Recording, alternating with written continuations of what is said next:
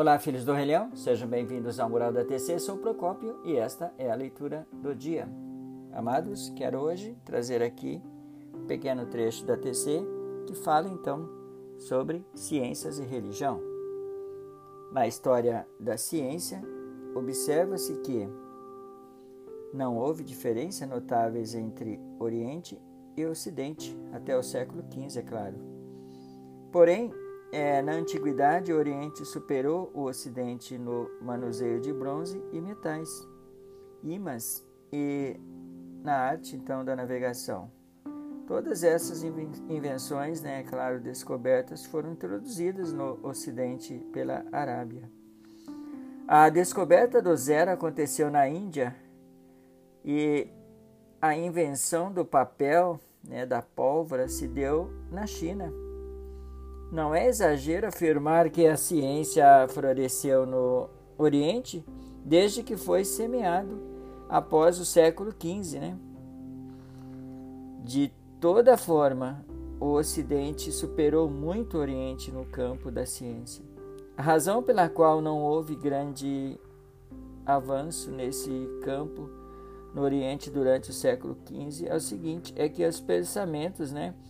Orientais, incluindo religiões como o budismo e o confucionismo, né? supervalorizaram então as características mentais do homem e negligenciaram, né, por outro lado, a linha de pensamento materialista e científica. Né? Nesse sentido, os ocidentais né, não é, são mais, é claro, equilibrados.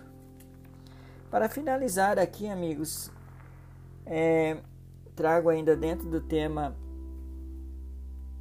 ciências né, e religião, que apesar do tema ciências e religião parecer distante do cotidiano da maioria das pessoas, a realidade é que nossa vida é constantemente influenciada pelo avanço da ciência. Veja você, por outro lado, a ciência não se desenvolve por si só ela depende das, do cientista né, que trabalha em prol de, de um propósito para que avancem da mesma forma.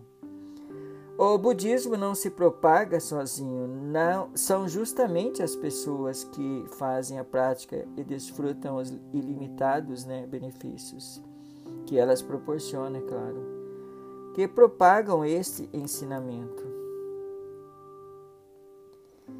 Amados, esta então foi a leitura do dia. Para conferir, você deve ler a TC de número 604 e a página 38 e 41.